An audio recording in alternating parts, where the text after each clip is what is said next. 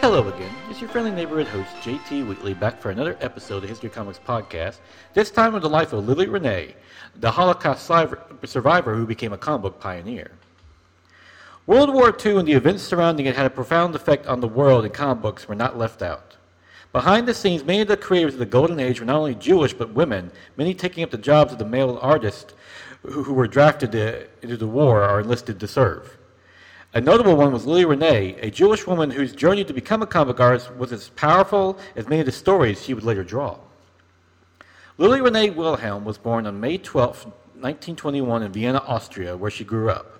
Her father managed the Holland Austria Line, a steamship company that provided luxury cruises and cargo shipments. Growing up in an affluent family, Renee enjoyed ballet and opera, which she visited with her school twice a year. She also studied uh, art and was already exhibiting a talent for so much that, that at a young age, her, it was actually put on exhibition in local galleries. However, things would change for Lily Renee and her family when the Nazis invaded Austria on March 12 of 1938 under the Ostwalds uh, Union, where Adolf Hitler, who was originally from Austria, claimed that he was just trying to unite the German-speaking peoples of the world. This was especially bad as Renee's family was Jewish, uh, a people that the Nazis fiercely hated and used as scapegoats. On April 10th, the Nazis formally joined Austria to Germany under an election in which 99% of the voters decided for Austria to join Germany, despite many voters being afraid to vote and Jew- Jewish citizens being denied the right to. The Nazis began confiscating Jewish property along with forcing Jewish store owners to mark their properties so the customers would not be discouraged to shop there. Eventually, the Nazis began moving the Jewish people to Vienna, with Jewish families there forced to accommodate others, like Louis Renee's. In addition, Lily Renee suddenly lost her school and many of her friends due to the changing attitudes about the Jewish population. It got worse for the family when her uncle Samuel was arrested and sent to Dachau, a concentration camp in southern Germany. Thankfully, he was released later because he had a, a ticket out of the country for Palestine. Samuel described the condition at the camp as horrific, such as standing outside in the freezing rain in his bare feet. Sadly, he would be arrested again a month later and would later die in Buchenwald, the largest concentration camp in Nazi Germany. Lily herself would have a close call when she went to get some elderly papers, uh, neighbors stamped, only to be rounded up uh, with other Jews by the Nazis and forced into a synagogue. They were thankfully released, but this is just another of the many incidents that motivated the, the Renee family to leave Austria. But the climax came with one horrific event.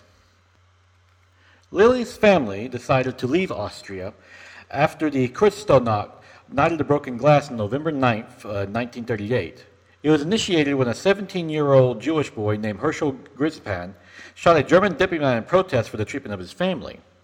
In retaliation, the Nazis sent a Gestapo disguised as civilians to initiate riots in Berlin and Vienna to destroy Jewish buildings and attack the Jewish people. It was called the Night of the Broken Glass due to the shards of glass that littered the streets afterwards. Thankfully, the British government had fostered an agreement with Germany that allowed Jewish children to leave if they were under 17 years of age, and had a sponsor in England who would agree to take them in. For the Wilhelms, a family friend, Molly, agreed to help Lily as part of the Kindertransport, which meant children transport. Unfortunately for Lily's parents, Jewish adults had to promise to return to Vienna.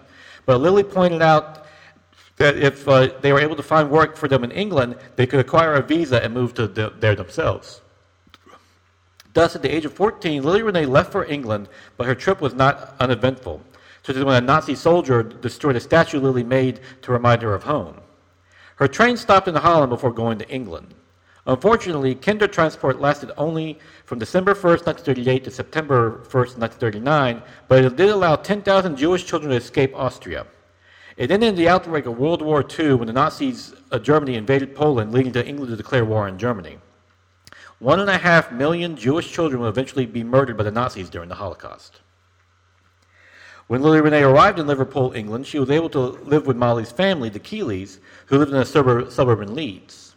However, upon arriving, she found out she would have to do chores for the first time in her life, something she was not used to doing growing up in a rich family. She also had trouble adjusting to the English language, as while she learned it in school, it was naturally very different when spoken in, in his home country. Lily Renee would constantly write to her parents in hopes they would escape Austria. This proved difficult as she had a hard time finding work for them, which is necessary to acquire a visa to immigrate to England. In addition, Lily had to deal with Mrs. Keeley, Molly's mother, who hated her to the point that she avoided to tell her when dinner time was, thus leaving Lily to go hungry. Then, on September 3, 1939, Prime Minister Neville Chamberlain announced over the radio that Great Britain had declared war against Germany over its invasion of Poland, thus ending Lily's hopes of getting her parents out of Austria. Dejected with living with the Keeleys, she ran away, finding work a, as a mother's helper and then a nursing assistant as World War II had broken out. Lily Renee would end up suffering during the Blitz during this time, which ended on May of 1941, but not before killing 18,629 men, 16,201 women, and 5,028 children by the Nazi bomb. With World War II breaking out, refugees from Austria and Germany, even if they were Jewish, were classified as enemy aliens, which included up to 60,000 people and thus could be subject to arrest. This would include Lily Renee, who had her apartment searched by the Scotland Yard police and her camera confiscated. Soon, 30,000 refugees were shipped off to camps. However, when the United States entered the war, they were reclassified as Jewish refugees again.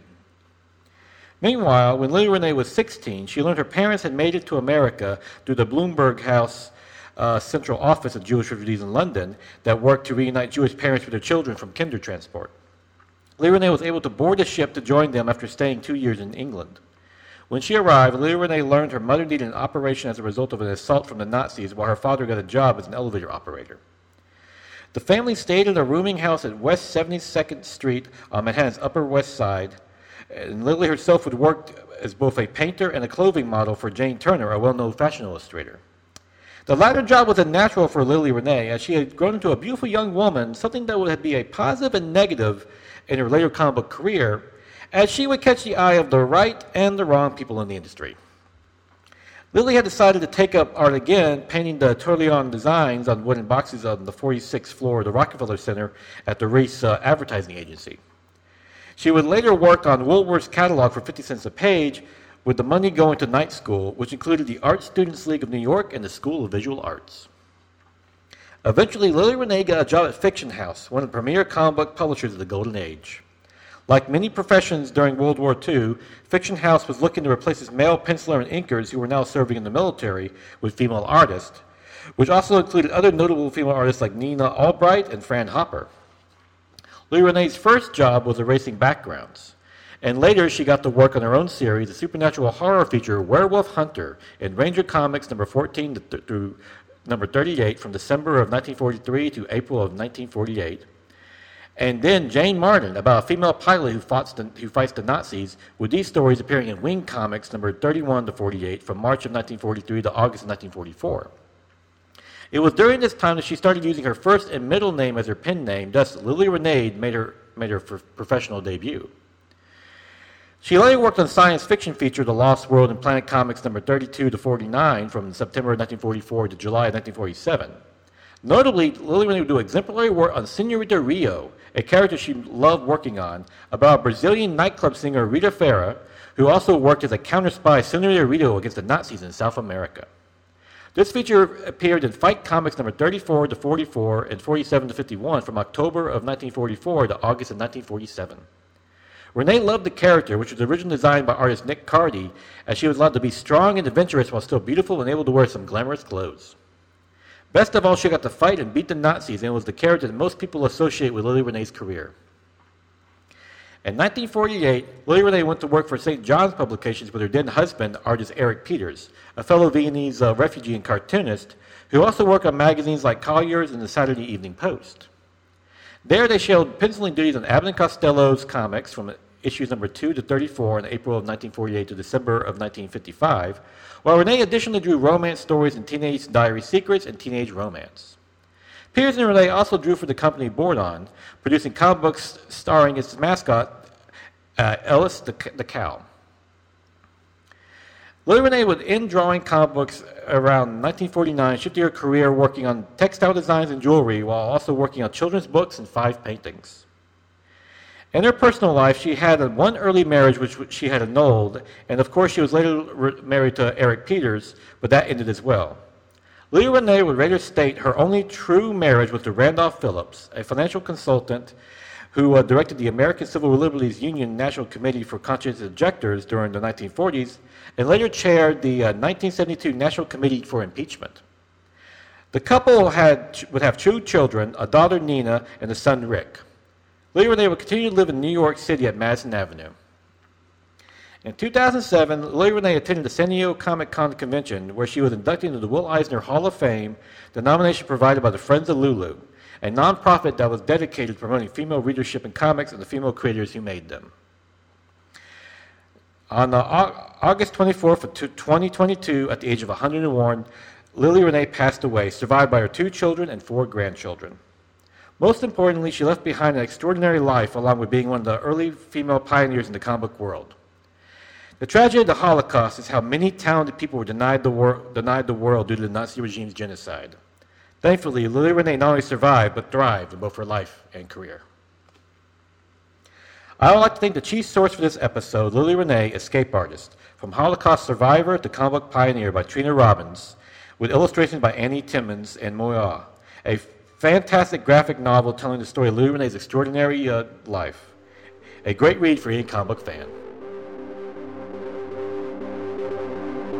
Thank you.